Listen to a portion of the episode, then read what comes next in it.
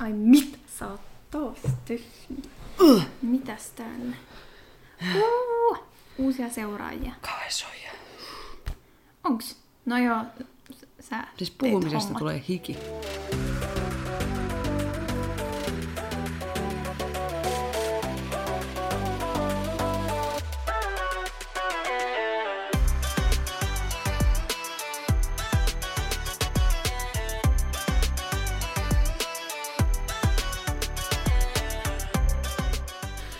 Jansa. Hilipati, heippuli ja tervetuloa Tanssistudio-podcastin pariin. Edessäni riisuutuu Saara Sorsa. Ja mekin toisella puolella istuu kiltisti Effiina Jalonen. Me ollaan tanssijoita, tanssiharrastajia ja tanssi on iso osa meidän elämää. Tässä podcastissa me keskustellaan tanssista, tanssikulttuurista sekä tanssisalien ulkopuolella tapahtuvista tanssiin liittyvistä ilmiöistä. Jos kuuntelet meitä Spotifyn kautta, niin klikkaa seuraa nappulaa, niin... Mut, Ihan mut oikeesti. mieti, seuraa nappulaa. Niin kuin kävele nappulan perässä. Seuraa nappulaa. Dip, dip, dip, dip, dip. Niin. No mut kuitenkin klikkaa sitä, niin sit sä löydät aina uudet jaksot muutamalla napin painalluksella ja jeesit samalla meitä. Siis munhan Hup. goal on päästä sinne, että me päästäisiin siihen 200 suosituimman podcastin Se joukkoon. olisi ihan sikasiistiä. Niin painelkaa sitä nappulaa Ihan sikanaa. ja kuunnelkaa meidän jaksoja. Ja suositelkaa meitä teidän kavereille ja isovanhemmille ja kaikille. sukulaisille.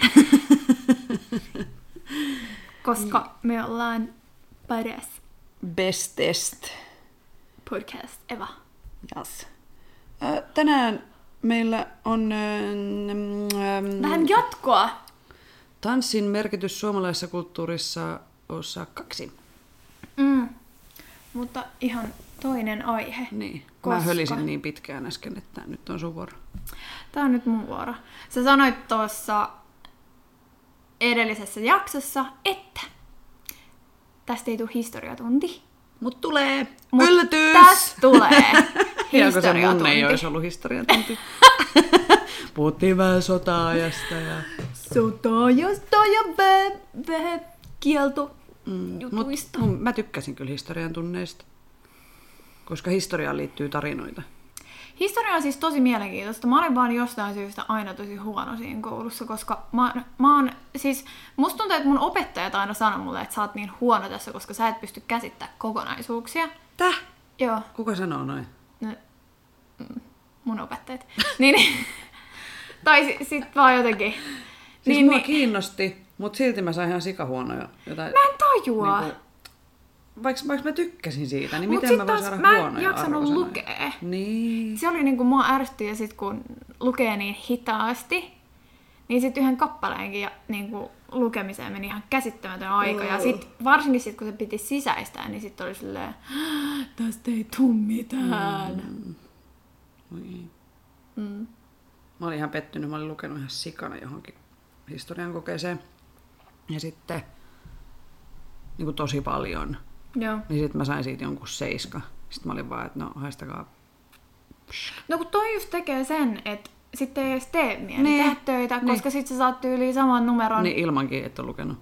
Mut hei, kaikille vielä koulussa oleville, Lukekaa! lukekaa. Koska Älkää Tässä me tehkö... kerrataan nyt näitä asioita, mitä Effiina on opetellut koulussa. Älkää tehkö niin kuin me tehdään, vaan niin kuin me sanotaan. Joka ikisessä asiassa. Kyllä. Mutta kyllä koulu, mä pidän koulua tosi tärkeänä. Joo. Mm. Mä en vaan silloin pitänyt. Nyt mä pidän. Mutta tosiaan, tänään me puhutaan Taidetanssin vaikutuksesta suomalaiseen kulttuuriin. nyt heti breikki tähän. Nyt jo. Tanssitaide, taidetanssi. Which one? Mä ajatellut, että ne on niinku sama asia. Öö, mäkin Tai siis, niinku, että jos jaotellaan sosiaalisiin tansseihin ja taidetanssiin, vai tai, ja tanssitaide? tanssitaide on sitten taas niinku, se on niinku, se, mitä taide, taidetanssista syntyy, tanssitaidetta. you know, siis ihan vaan tämmöinen niin sosiaalis-ekonomistinen jako on sosiaaliset tanssit ja taidetanssi. Eli taidetanssiin mä luettelen kaikki, missä, mikä ei ole tämmöistä niin kuin, Mm. Niin kuin... Siis juu, juu, siis juu. Mä, mm. mä vaan siis toi sanana, koska... Ah, sä voit puhua mistä vaan. Ää, mä tuun varmaan käyttää molempia. Juu, juu, juu. Ja mua saa tulla korjaa. Mä en sano, että mä tiedän tästä edelleenkään mitään. Mua naurattaa tuo mun äskeinen termi, sosiaalis-ekonomistinen jako. En mä edes tiedä, mitä se tarkoittaa. ja liittyykö se tähän? well, we just used it. mä vaan käytin hienoissa. Et mm. ihan, ihan rennosti. Mut joo, siis tanssitaide. Joo, se on tanssin taidemuoto. Ja esimerkkejä tästä on just paletti ja nykytanssi. Ja eikä sellaiset mm, itse tanssittavat mm. nurkkatanssit. Niin. Mutta sitten esimerkiksi kanssentanssin piirissäkin tehdään tällä mm. hetkellä niin tanssitaiteeksi luettavia niin. teoksia. Mm. No, whatever. Mut uh, mä tuun käsittelemään pitkälti tässä jaksossa balettia. Sitten vähän myöhemmin, kun mennään vuosilukuja eteenpäin, niin tulee muitakin mukaan. Mutta tähän löytyy myös sitten syynsä. Ehkä. Maybe. Maybe. Ennen kuin oikeastaan kaikki alkoi. Länsimäisen taidetanssin kehitys alkoi Italian ja Ranskan hovien saleissa, niin kuin säkin edellisessä jaksossa totesit 1500- ja 1600-luvuilla. Sitten ensimmäinen ammattitanssiryhmä perustettiin Pariisin oopperaan vuonna 1672. Ja tähän verrattuna suomalaisen taidetanssin historia on niin lyhyt. Mm. Ylläri, koska me ollaan niin kaukana kaikesta. Jos just lähtökohdassa otetaan ensimmäiset merkittävät suomalaisten tanssijoiden järjestämät julkiset tanssinäytökset, jotka oli 1900-luvun alussa vasta. Niin, että siinä on niinku 300 vuotta Jep. välissä.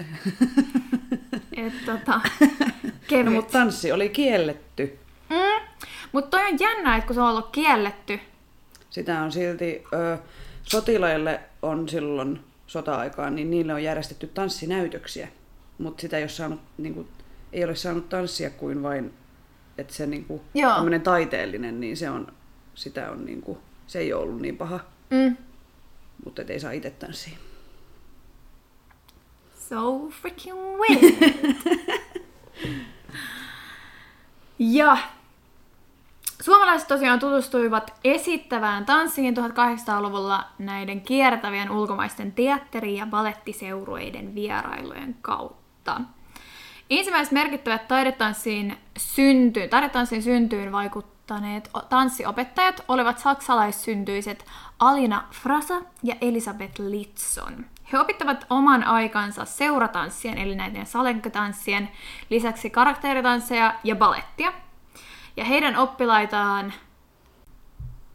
Oli Jorma Uotinen. Ei ehkä vielä silloin 1900. Mä en tiedä yhtään, kuin vanha muuten hän on. Mutta heidän yksi tunnetuimpia oppilaita oli Toivo Niskanen, jota pidetään yhtenä ensimmäisenä suomalaisena tanssijoita. Hän, hän opiskeli Pietarissa ja hänen on sanottu tuoneen karakteritanssin Suomeen. Okei. Okay. että hän on siellä oppinut ja sitten... Niin, mutta sitten taas kun tässä oli nämä saksalaissyntyneet mm. Alina ja Elisabeth, jotka opetti jo hänelle näitä, niin mun Suomessa mielestä... vai Pietarissa? Jo... Suomessa. Okei. Okay. Mä en sanokaan tuohon mitään. No. Mutta hän, hänen on sanottu, mm. että karakteri on hänen tuomion. Mut niin, nyt me eletään tässä 1910-lukua niin tuolloin tanssin on sanottu olleen sovelias harrastus mun lähteiden mukaan, mm. mutta ammattina moraalisesti arvelluttava. Niin, mietin, että koska toi... Et onko tämä sitten taidetanssi? Niin, ja mm. koska esimerkiksi naisvoimistelu, eikö se ole ikivanhaa kanssa? Mm. niin sehän on ollut, mutta sehän on ollut ihan erinäköistä. Ja, se, ja sitten se on ollut vapaata tanssia. niin, ja niin kuin, Joo. Niin, en sitten onko se sitten ollut jotenkin kun siinä ei olla kontaktissa ja olla illalla myöhään alkoholin vaikutuksen alaisena jossain, niin se on ollut niin kuin, sitä, se on niin kuin suvaittu Niin. helpommin. Mutta sitten jos sä tanssit työksesi, niin sä strippari tai joku tämmöinen erottinen tanssija. Just tätä. Tai ilotyttö tai joku. Mm. Mä niin kuin siinä itämaisen tanssin ö, jaksossa puhuttiin. Että Joo. Kyllä. No niin, 1900-luku. Silloin lisääntyi nämä ulkomaalaiset tanssivierailut ja ensimmäiset kotimaiset taidetanssinäytökset alkoivat herättää kiinnostusta myös taidetanssiin. Tai ne ihmiset vaan tuputti niitä taidetanssiesityksiä toisille ja sitten oltiin silleen, että okei, tässä voisikin olla Niin, jotain. Tämä on, ihan ki- jees. tää on, ihan, tää on ihan jees. Ja silloin tosiaan taidetanssin piiriin luettiin baletti, karakteritanssi ja ajan uudet tanssisuuntaukset. Mä yritin etsiä, mitä nämä uudet, ajan uudet tanssisuuntaukset olis, mutta mä en löytänyt siihen mitään sellaista hyvää vastausta. Nyt mun lähteiden mukaan, että tanssi ei ollut enää vain moraalisesti epäilyttävää viihdettä ravintoloiden savuisissa tanssisaleissa, vaan myös vakavasti otettavaa taidetta teatterin näyttämällä. Niin, mutta Eli on- nyt tää se on, eri- vaan, tää on vaan, niin, se eri tää on ok. Te ootte rumia ja te ootte syntisiä ja te ootte Niin. pahoja. Mutta siinä on ehkä se, että kun se on niinku esittävää taidetta teatterin lavalla versus, että ollaan iltahämärässä jossain, Mm, joo. mm, niinku, juodaan alkoholia ja niinku, ollaan tosi lähellä ja siellä ei ole mitään valvontaa, niin mm. se on niinku eri. Joo. No niin, sit päästään hienoon asiaan meidän Suomen tanssitaiteen piirissä. Jorma Vuotinen. Se tulee valitettavasti vasta myö- myöhemmin. Mut perustetaan kansallinen baletti. Joo.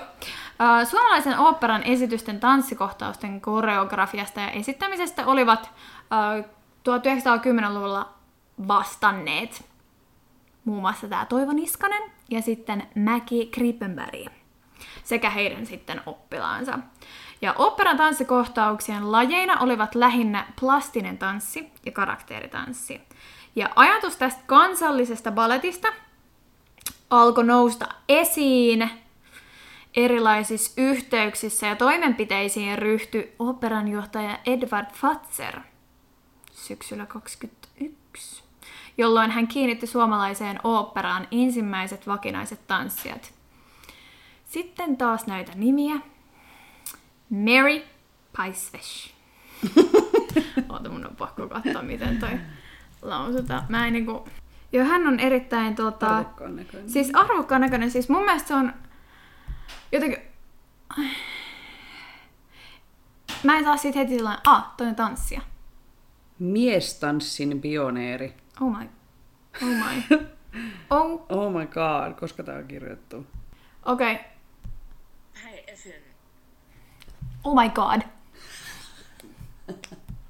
Okei. Okay. Mary Piefen ja George Geen. Sitten tämä Fatser. Fatserin ajatus oopperan yhteydessä toimivasta balettiryhmästä alkoi tuntua mahdollisista, mahdolliselta, kun hän oli nähnyt Helsingin tanssiopiston balettinäytöksiä. Onko Helsingin tanssiopisto Ollut näin vanha? Et aikaa siistiä. Ja tosiaan suomalaisen balettikoulutuksen vaikutteet ja ohjelmisto tulivat ylläri pylläri Venäjältä. Operan ensimmäinen baletti oli, kerro mikä? Prinsessa Ruusunen. Ei. Se toinen. Öö, Pähkinä Sergei. No ei sekään. Oota. Sitten vielä kolmas. Ruusunen, Pähkinä Sergei. Joutsenlampi. Yes, no niin. Kyllä, joka sai kotimaisen baletti ensi iltansa 17. tammikuuta 1922. Tärkeä vuosi, koska tämä on nyt ollut se eka The Baletti. Suomalaisen oopperan balletin ensimmäiset vuosikymmenet olivat jatkuvaa taistelua sen olemassaolosta ja arvostuksesta, koska mä veikkaan, että nyt tähän on vaikuttanut ne sun mainitsemat kaikki kiellot ynnä muut. Oli, mä en käy näitä sen enempää läpi, mutta oli monia vuosia, kun siellä ei ollut yhtään baletti ensi iltaa. Ja sitten taas se oli uhattuna ja lakkauttamispäätöksiä mietittiin, että pitäisikö tämä nyt vaan lopettaa. Tämähän sitten se, tästä seurasi se, että tanssijat lähti sieltä Vex. Vex. Sitten lähti myös jossain vaiheessa myös laulajiikin menee. Ne meni itse asiassa Ruotsiin. Nimenomaan mainittiin, että no niin. Ruotsi ei ole ikinä ollut sodassa. niin. ne on ollut vaan kivasti välissä. Heija Sverige. Ja just silloin, kun oli sota käynnissä, ja nyt puhutaan toisesta maailmansodasta, niin silloinhan miehet oli tosi isona osana myös balettia. Ja ei esitetty yhtään ensi mutta balettia nimeltä Sylfirit esitettiin naisvoimin. Ja niin kuin säkin mainitsit, niin useat operan tanssijat osallistu myös viihdytyskiertueisiin rintamalla. Hmm. Eli että on tajuttu, että joo, että tanssi on viihdyttävää. Mm. No sitten, sodan päätyttyä sekä baletti että vapaa tanssi käynnistelevät toimintaansa omilla tahoillaan. Ja tämä suomalainen vapaa tanssi on osa varhaista keski-eurooppalaista modernia tanssia, eli niin sanottua ilmaisutanssia. Sitä mun piti kysyä, Joo. mikä on plastinen tanssi? Valmistauduiko se tähän kysymykseen? Koska se, En. se kuulostaa jotenkin vähän ehkä ällöttävältä ehkä. No ai jaa. Ää, mä saan täältä ää, vastaukseksi nykytanssi. Okei. Okay. koska Alright. Google is my best friend. Mutta sitten mä saan myös vastaukseksi vapaatanssi, eli just tämä, mistä okay. nyt puhutaan. Okay. Ja vapaatanssin vaikutteet tulivat pääosin saksalaisista tanssi- ja liikuntakouluista. 1900-luvun alussa Keski-Euroopassa kehittynyt ruumiin kulttuuriliike korosti ihmisen fyysisen ja henkisen puolen yhteyttä. Sen ilmenemismuotoja olivat muun muassa tanssi, voimistelu, urheilu, alastomuus, aurinkokylvyt, kävelyretket luonnossa ja erilaiset terveyttä edistävät elämäntavat. Ja päämääränä oli kasvattaa uusi terve itsensä ja koko maailmankaikkeuden kanssa harmoniassa elävä ihminen. Tätä on vapaa tanssi. Okei. Sitten ollaan ihanasti eletty sota ohi. Baletin kehitys oli Suomessa nouseva ja sitten vapaa tanssin laskeva ja sitten se itse asiassa vähän niin kuin 50-luvulle tultaessa niin kuihtu täysin. Että baletti vei voiton tästä kisasta. Ruumiin kulttuuriliikkeestä. Mm, Eiku mikä se oli? Se oli Niin. hauska sana. joo. Ruumun, ruumiin kulttuuriliike. Sellaisia kevyit sanoi. Okay. Sitten tulee mun mielestä yksi merkittävimpiä ajanjaksoja ö, suomalaiselle oopperalle.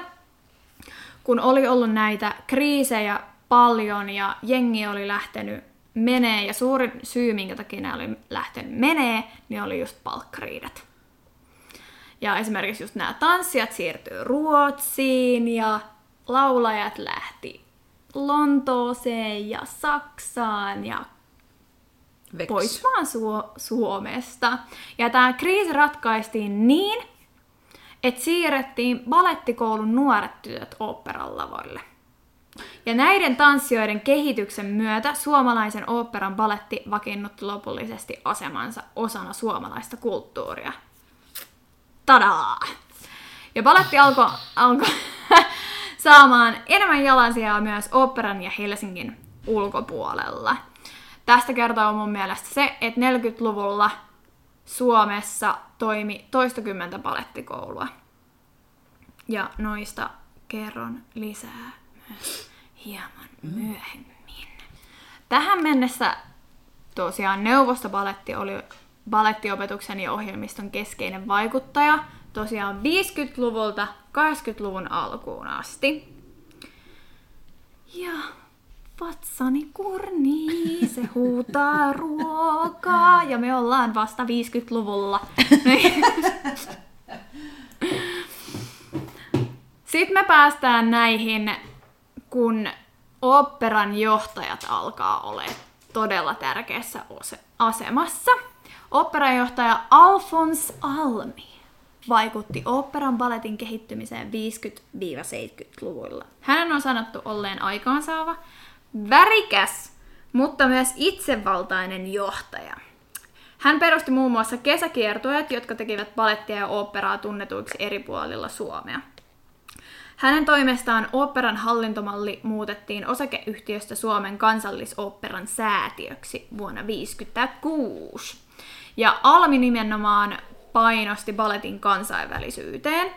Ja hänen johdollaan alkoivat kansallispalettin ulkomaan vierailut sekä joka keväiset oopperan ja baletin juhlaviikot. Ja tämä toiminta laajeni 60-luvun lopulla Helsingin juhlaviikoiksi, joita järjestetään siis edelleen.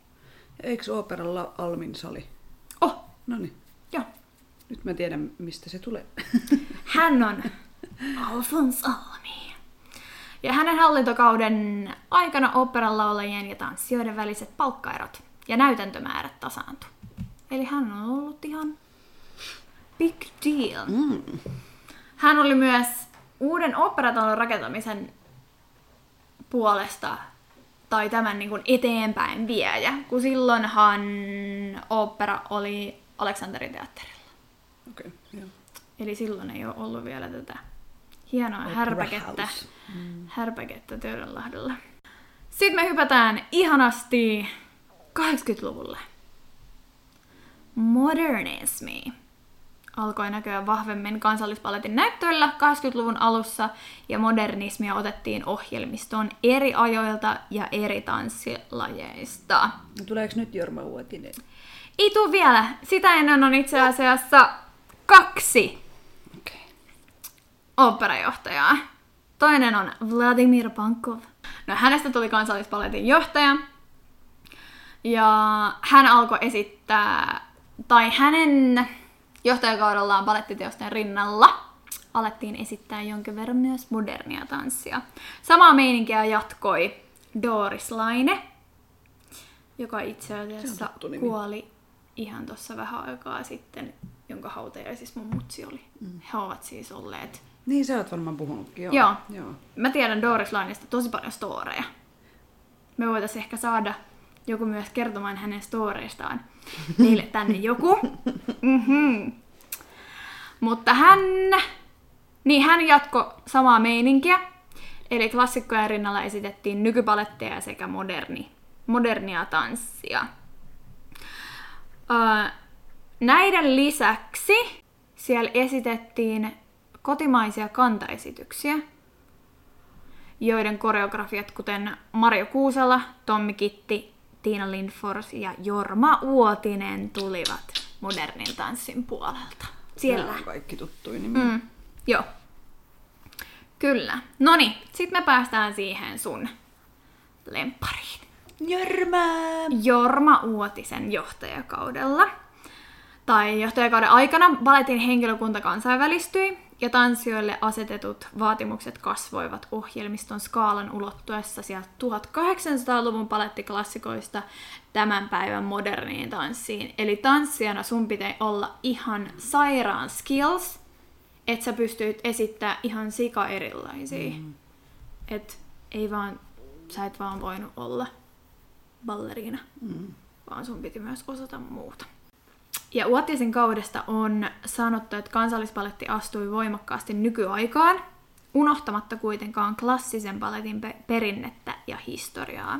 Ohjelman runkona oli edelleen paletin klassikot, mutta niiden lisäksi oli tarjolla runsaasti ulkomaisia nykypaletteja, tanssin historian murrosvaiheisiin liittyviä teoksia sekä Jorma Uotisen ja muutamien muiden kotimaisten koreografian kantaesityksiä. Ja tässä vaiheessa balletin painopiste siirtyi selkeästi idästä länteen, koska nyt ollaan saatu vaikutteita myös sieltä lännestä. Tällä hetkellä venäläistä perinnettä esittelee Suomessa... Sanoinko mä tän jo? Et. Tällä hetkellä venäläistä perinnettä esittelee Suomessa Mikkelin kansainväliset palettijuhlat sekä vuonna 2002 aloitettu Savonlinnan palettijuhlat. Mä oon ollut itse asiassa siellä kattoo just Joutsenlammen. Mä en ole siis ikinä nähnyt mitään noita klassikkoteoksia. Mä oon ollut oopperalla kattoo nykypalettia nimenomaan. Mm. Mä oon nähnyt Joutsenlammen, Pähkinänsärkeä. Mm. Onkohan mä nähnyt just kans Ru- Ruususen? Niin. Ei kun oon nähnyt Ruususen, mutta no mä oon niin. nähnyt sen Tampereella. Okei. Okay. Mutta se oli, jo, oli kyllä siis baletti joo. Juu, No olenpas. niin. Mutta silloin mä oon ollut siis ehkä neljä vuotias. Tässä vaiheessa kansallispaletti sitten muutti uuteen oopperataloon Töölön Lahden rannalle. Ja tämä on varmastikin kaikille tuttu rakennus Helsingin tässä. Kun tullaan Helsinkiin, Mm, mm, niin aika näin. moni sen kohtaa. Juurikin näin. Monien siis vuosikymmenien odotuksien jälkeen päänäyttämölle saatiin tarpeeksi tilaa muun muassa joukkokohtauksille ja erilaisille lavastusratkaisuille. Tässä u- uudessa operatalon päänäyttämön katsomo siis on 1400 paikkainen, kun taas vanhan operatalon nykyisen Aleksanterin teatterin mahtuu vain 600. Ja eikö se Aleksanterin teatterin lava, sehän on aika pieni. Se on ihan käsittämättömän pieni. Niin. Mä oon ollut sielläkin katsoa jotain ja jossain koeesiintymisissä olin silloin siellä, mutta niinku, miten ne on mahtunut sinne, jos on vasta niinku 80-luvulla siirtynyt uuteen, eiku koska? 2002. Mä nyt... What? Mitä? Miten ne on pystynyt olemaan? Tai siis, Siis joo, eikö se ole ihan sika-ahdas? Mä nyt vielä tarkistan, että mä en Joo. nyt puhu täällä ihan puuta heinää, mutta mun mielestä Mulla meni toi ohi. siis Toi 2000... vuosiluku. Sehän on ihan... Ai se on niin uusi. Niin, no en mä oo kyllä paljon Helsingissä pyörinyt. Niin kuin. Paikalla oli pitkään pieni Aleksanterin teatteri, kunnes 1993 avattiin nykyinen ajanmukainen oopperatalo. No niin, Mikä oli? 93. No on se silti aika myöhään. Siis on, koska se ei ollut vielä... Mä ajattelin, että se on mm. paljon vanhempi. Niin, mutta sitten taas mä katsoin sitä arkkitehtuuria, se on tosi nyky... Niin. nyky... Tällä hetkellä äh, kansallis... tai siis balletin johtajana on toiminut tanskalainen Kenneth Grill. Mm. Kenneth Greve. Ihan tälleen suomalainen. Greve. Greve, joo. Ja jo 90-luvulta lähtien, niin kuin ollaan nyt todettu, Suomen kansallispaletti on muuttunut entistä kansainvälisemmäksi. Ja vuonna 2015 näistä yli 70 tanssijasta alle puolet on syntyperältään suomalaisia. Eli siellä on aika suuri osa on ulkomaalaisia. Ja edelleen kansallispaletin ohjelmiston rungon muodostavat balettiklassikot ja niiden uudelleen tulkinnat. Lisänä esitetään nykybalettia, jota näköjään sinä olet nähnyt. Mm. Mulla ei ole mitään hajoa, mitä on nykybaletti. Ja jonkun verran myös nykytanssia. No nykypaletti on vähän niin kuin nykäri öö, kärkitossuissa. Älkää kivittäkö mua. Mutta siis ihan hiton fyysistä. Niin kuin, Joo, että tavallaan siinä on se niin kuin palettitanssijoiden notkeus ja kehonhallinta ja voima ja kaikki. Niin kuin, mutta se on vaan eri muodossa jotenkin. Että siitä puuttuu ne semmoiset niin tutut ja, joo, ja okei. niin semmoiset klassiset elementit tai jotkut niin kuin ne roolivaatetus on ihan eri. Tai niin kuin, Joo, että se on enemmän niin kuin modernia tanssia, mutta ihan hitoa fyysisesti. Tosi No. siis hienoa ja semmoista, että juu en edes lähde kokeilemaan. niin kuin, ei riittäisi siis Fysiikka niin, vai- fysiikka siihen. Mutta tosi hienoa. Ja onhan tehty nyt erilaista nykypalettia. Mm, Mutta se on varmaan mikä sen erottaa, niin kuin, että mitä eroa on nykytanssilla ja nykypaletilla, niin on ehkä se just, että on niin kuin, no balettitanssijat esittää sitä ja mun mielestä niillä oli ainakin kärkkärit jalassa. joo. No niin. Aina oppii uutta. Mm. Mutta toi oli niinku lyhykäisyydessään nyt Suomen kansallispaletin historiikki. Ja siihen, miten me ollaan päästy siihen, että siellä ollaan myös esitetty muutakin kuin balettia, niin meidän täytyy hypätä takaisin 60-luvulle. Ja tähän mennessä, tai 60-luvun alkuun, Suomalainen taidetanssi oli miltei yhtä kuin baletti, joka kukoisti tosiaan kansallisoopperan siipien suojassa. Possu. Hän käänsi kylkeen.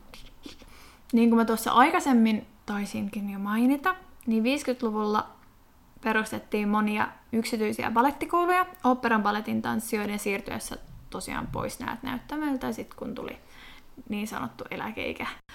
Vapaa-tanssi oli kuihtunut miltei olemattomiin, ja eräällä kesäkurssilla oltiin saatu maistiaiset amerikkalaisesta modernista tanssista, kun siellä oltiin käyty Graham-tekniikkaa tunneilla mm-hmm. läpi. Ja nyt Tan, tan, tan. me päästään siihen, että teidän täytyy kuunnella meidän jakso numero 19, jossa me käydään muun muassa tätä Graham-tekniikkaa läpi, jonka on tosiaan kehittänyt Martha Graham, koska se on todella tärkeä henkilö. Astu, tai mä taisin astua silloin todella isoisiin saappaisiin.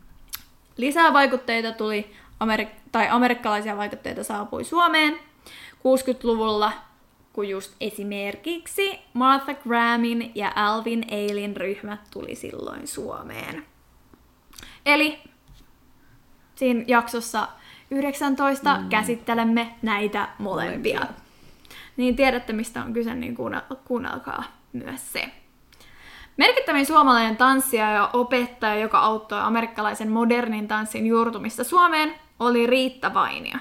Tämä on tosi hämäävää, koska mä tunnen mon- tai parikin Riitta Vainioa, ja ne ei ole todellakaan tämä henkilö. Hänen koulussaan kasvoi modernin tanssin ensimmäinen ammatti, tanssija sukupolvi, joka esiintyi sekä vuonna 61 perustetun Presence-ryhmän että Vainion ryhmän tanssiesityksiä. Kun siis tämä Presence-ryhmä on just se, missä on ollut muun muassa Jorma Uotinen messissä mm. ja mun täti. Mm.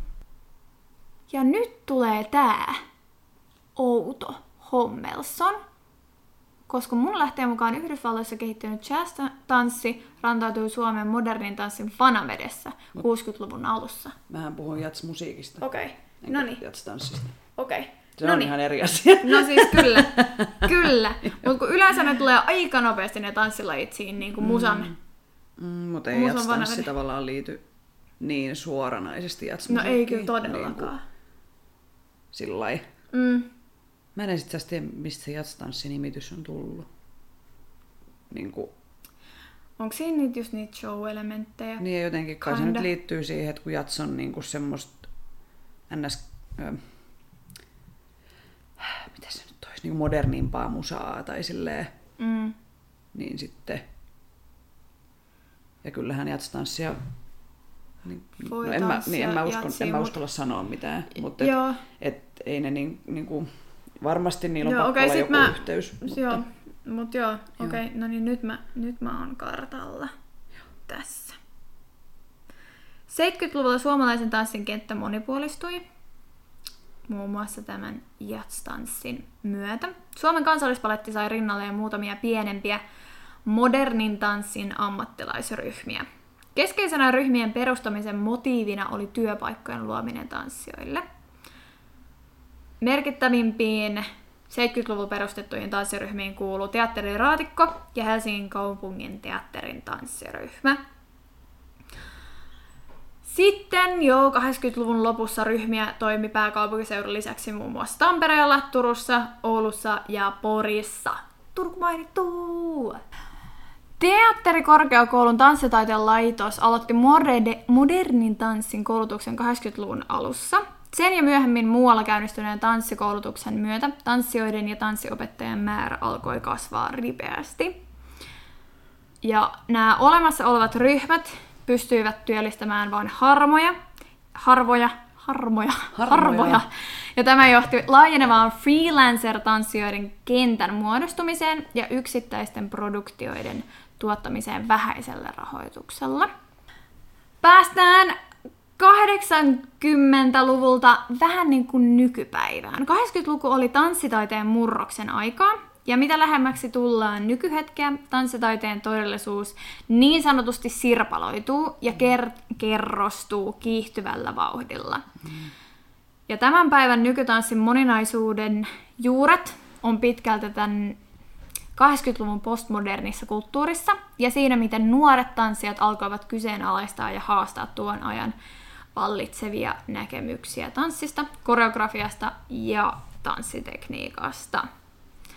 Tässä vaiheessa alkoi tulla valo ja ääni mukaan tanssiteoksiin, koska teatterikorkeakoulussa alkoi 80-luvun lopussa valo- ja äänisuunnittelun koulutus, joka toi tanssin pariin taiteellisen koulutuksen saaneita, saaneita suunnittelijoita, joiden myötä tanssiesitysten visuaalinen ja äänellinen maisema alkoi rikastua 90-luvulla. Valot ja äänet eivät kuitenkaan asettuneet enää pelkästään koreografin palvelijaksi, vaan abstrakti näyttämö sekä tans, nykytanssin tekemisen prosessit tarjosivat suunnittelijoille perinteistä monipuolisemman maaston valo- ja äänitaiteen esiin tulemiselle ja kokeilulle.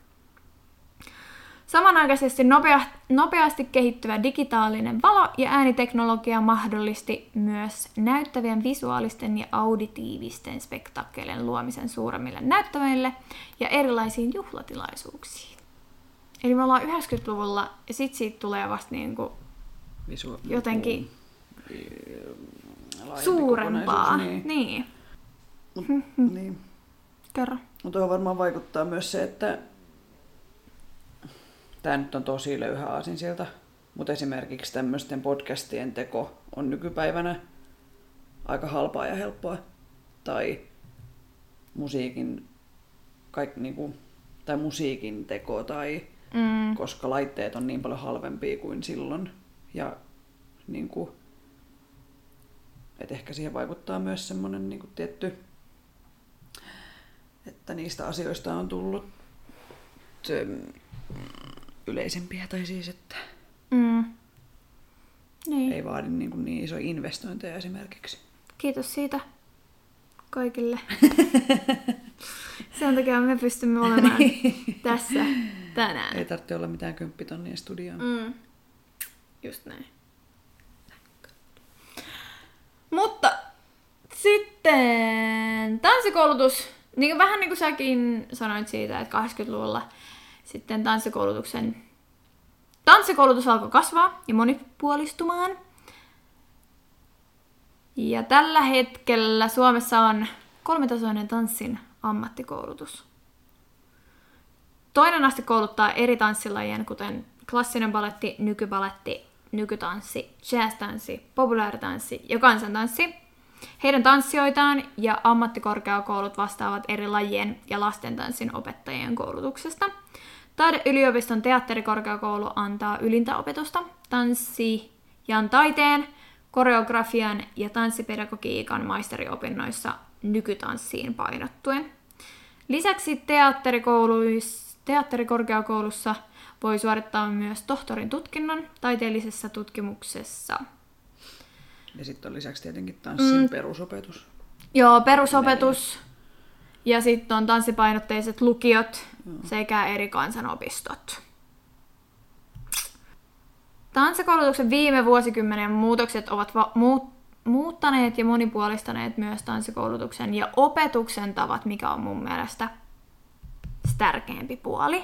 Koska perinteisen mallioppimiselle ja ideaaliin tanssiaan ja tanssia kehoon pyrkivän opetuksen rinnalle on syntynyt erilaisia opiskelijan luovuuteen, keholliseen kokemukseen ja ajatteluun pohjautuvaa koulutusta ja opetusta. Et ehkä päästään jossain vaiheessa vähän irtautumaan siitä tietynlaista kehoa hakevia, koska toi on selkeästi... Siis tarkoitatko nyt ulkomuotoa? Mm, Mä ymmärsin ton eri tavalla. tanssijan kehoon pyrkivän, siis kun ideaaliin tanssijaan ja tanssijan kehoon, kun selkeästi ollaan aikaisemmin Lues vielä se koko lause. Perinteisen malli, mallioppimiselle ja ideaaliin tanssijaan ja tanssia kehoon pyrkiä, pyrkivän opetuksen rinnalle.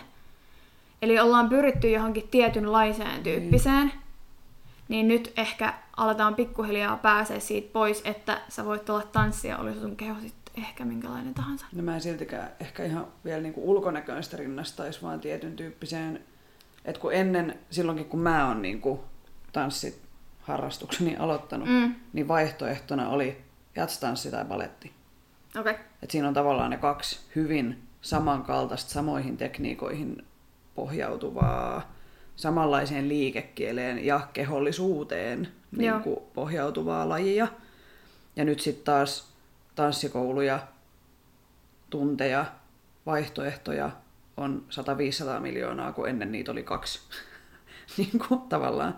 Niin sitten, että se kehollisuus on paljon muutakin kuin vain sitä, että mihin nuo perinteiset lajit keskittyy. Et kun on Niin, niin hoppia, että se niin, on niinku hoppia ja streetlajeja, on niinku, missä on va- ihan eri. Mm. Tavallaan kyllähän niissä kaikissa pitää olla se tietty kannatus esimerkiksi. Mm. Sitä ei saa mun mielestä missään lajissa unohtaa, mutta niinku se, että ei ole enää vaan niitä yhtä muotoa, mitä haetaan, vaan mm. on eri vaihtoehtoja. Ja myöskin niitä tarjoaa myös tämmöiset mm, niin kuin, tanssin perusopetukseen keskittyvät tanssiopistot esimerkiksi, niin niillä on vaihtoehtoina myös streetlajeja ja muita. Että se ei ole enää vaan sitä jatsia balettia. Okei. Okay. Mä ymmärsin sen noin. Joo, tässä Mut me en mä tullaan tiedä. siihen mun lukutaitoon. Ja siis en mä Lukemisen- tiedä, onko Joo. toi, voi olla, että mä ymmärsin nyt väärin, mä vaan mietin, että kuulostaa oudolta, että jossain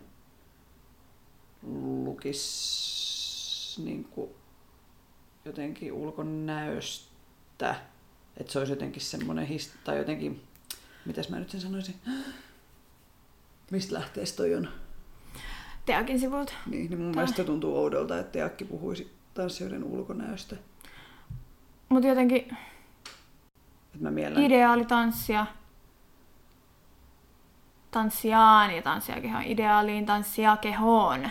Niin, mutta se just se, siinä on se fysiikka, si- niin, mitä niin. se vaatii, niin kuin, että se ei välttämättä ole sitä, että pitää olla niin kuin tietyn mallinen. Mutta en mä tiedä. Mm, en mäkään. Mutta mulle tuli En siitä mäkään. lauseesta mieleen enemmän ehkä semmoinen kehollisuus ja se liikekieli ja semmoinen, mikä, mistä se on, mikä se on ollut aluksi ja miten, se on muokkautunut. Ja, et nykyään on ehkä enemmän semmoisella persoonallisuudella ja ö, oman niin kuin sun... Oma tyyli. Niin, sulla on sun oma tyyli, eikä yritetä enää muovata klooneja. Tiedätkö? Joo. Ja se on siistiä. Niin. Se on Että on se siistiä. nimenomaan se persoonallisuus siinä tanssissa. Ja... Näin. Mm. Mutta toki Joo. Onhan nämä ulkonäköasiat ja helvetin iso osa. Mm, Tätä koko skenee. Mut, niin. Mut et, ja siis ihan varmasti on niin kuin ollut, tämä nyt menee tähän tasa-arvokeskusteluun, mutta Niin. niin. onhan se nyt väärin, jos ei, jos ihmistä arvioidaan ulkonäön perusteella.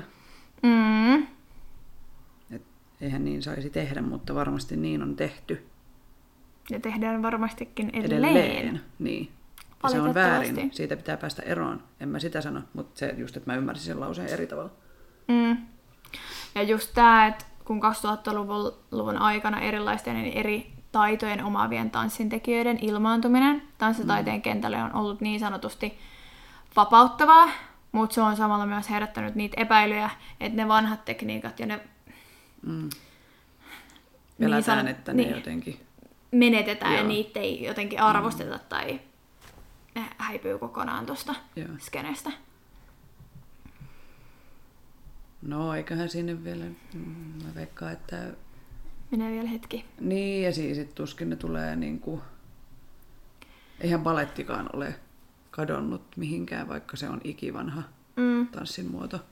Ja sitä tehdään vielä niin, että me toistetaan edelleenkin niitä samoja koreografioita, mitä, Ja ihan mitkä on tehty tavalla. silloin joskus vuonna kivi. niin kuin, et, Niin. et en mä usko niin kauan kun on tuommoista... No mä, mä lasken ehkä just paletin ja nykytanssin, modernin tanssin ehkä semmoiseksi niin kuin vähän korkealentoisemmaksi taiteeksi. Tai semmoiseksi körkeäkulttuuriksi. Mm. Niin en mä usko, että se katoaa mihinkään niin kauan kuin on vaikka...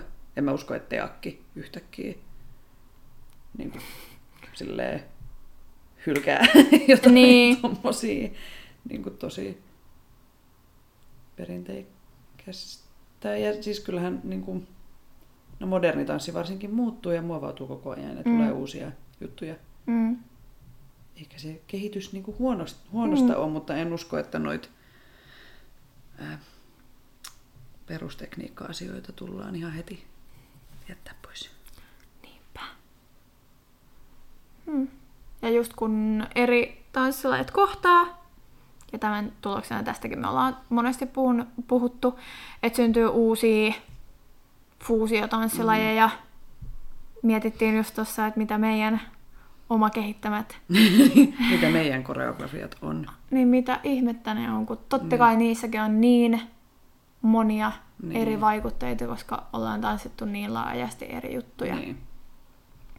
Et min, miksikä sen sitten nimeäis? Suosittelee. Mm. Mm.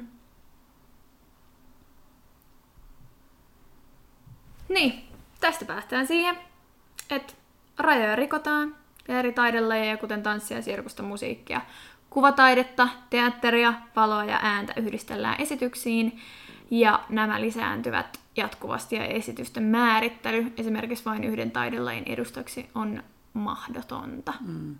Ja mun mielestä ehkä jopa ihan turhaakin. Niin. Ja tästä on muun muassa muotoutunut performanssi- ja esitystaide.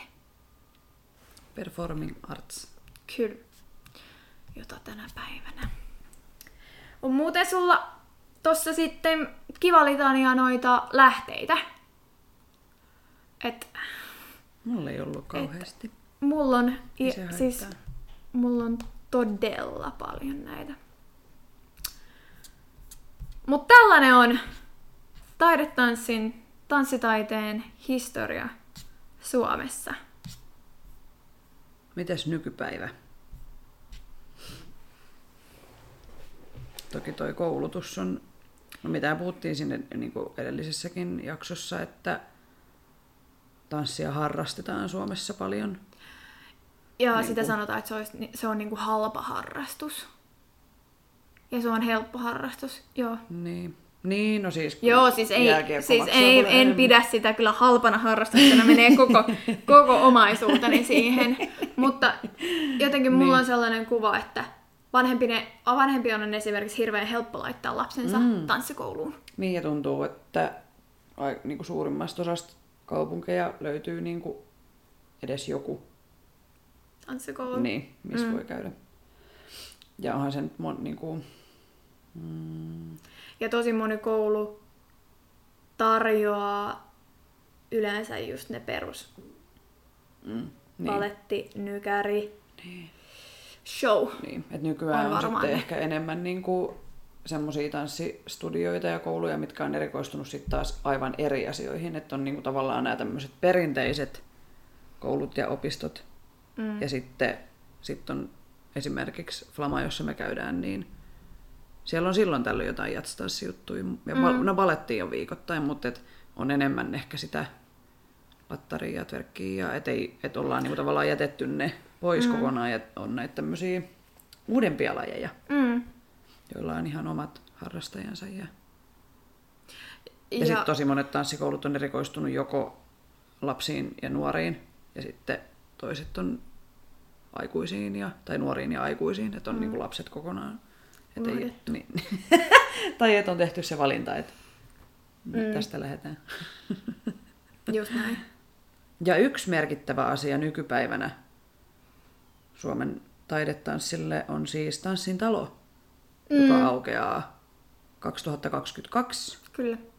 Ja sehän on siis ensimmäinen tanssille omistettu suuren mittakaavan näyttämö. Eli tanssilla ei ole ollut omaa muuta kuin siis opera. Mut kun Mut se on sekin mashup, Niin, niin. se mut ei ole sitten- pelkästään. Niin, sit nyt meillä on Suomessa paikka, jo- jossa on niin kuin, pelkästään tanssia. Mm, Ja kuinka paljon se tuo mahdollisuuksia. just näin. Ja yksi, mistä mä oon tosi onnellinen, on se, että musikaalit on nyt muodissa.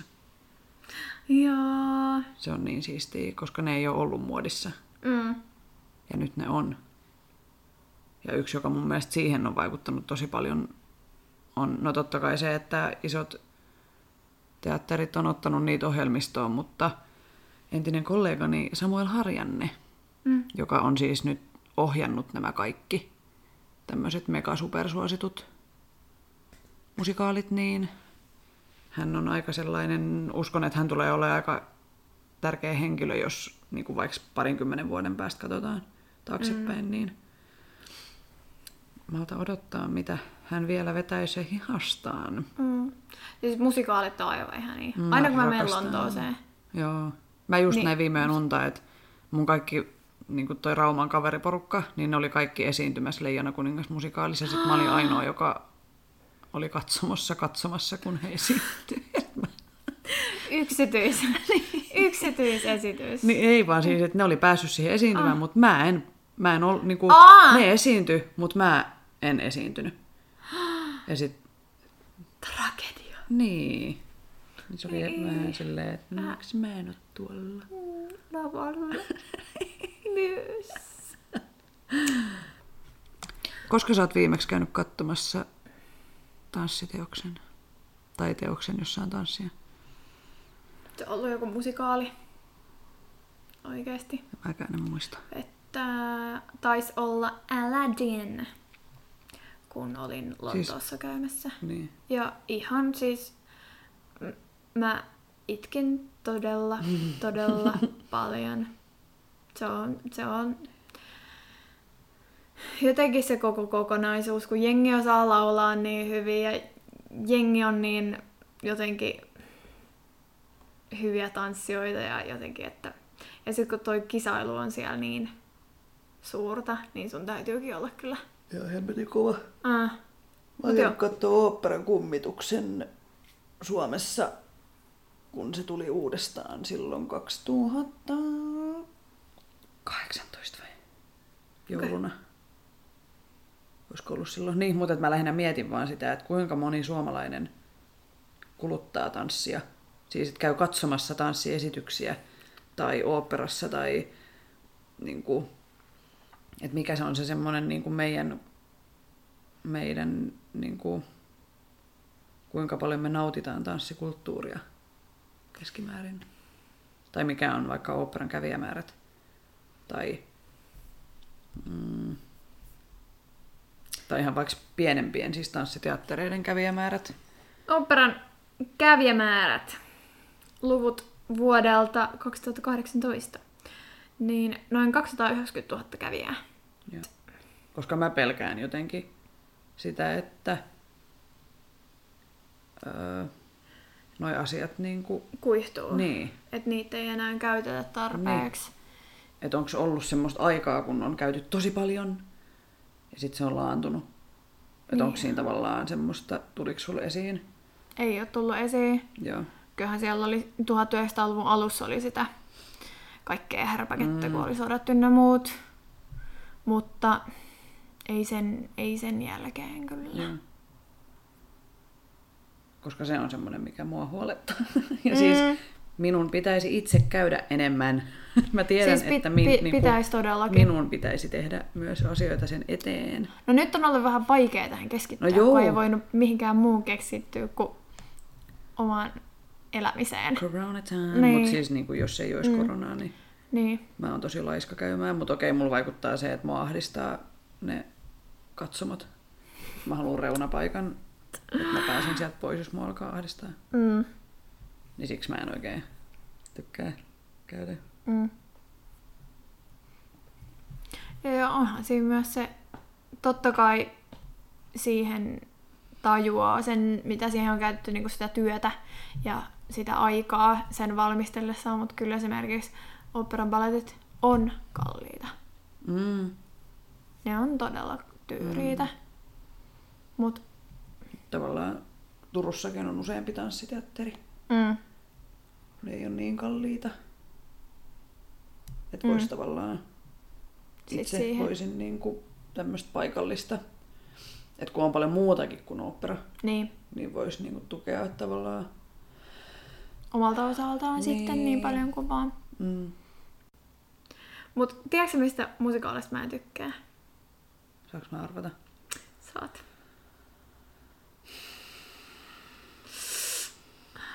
Sellainen oikea klassikko. Klassikko. My Fair Lady.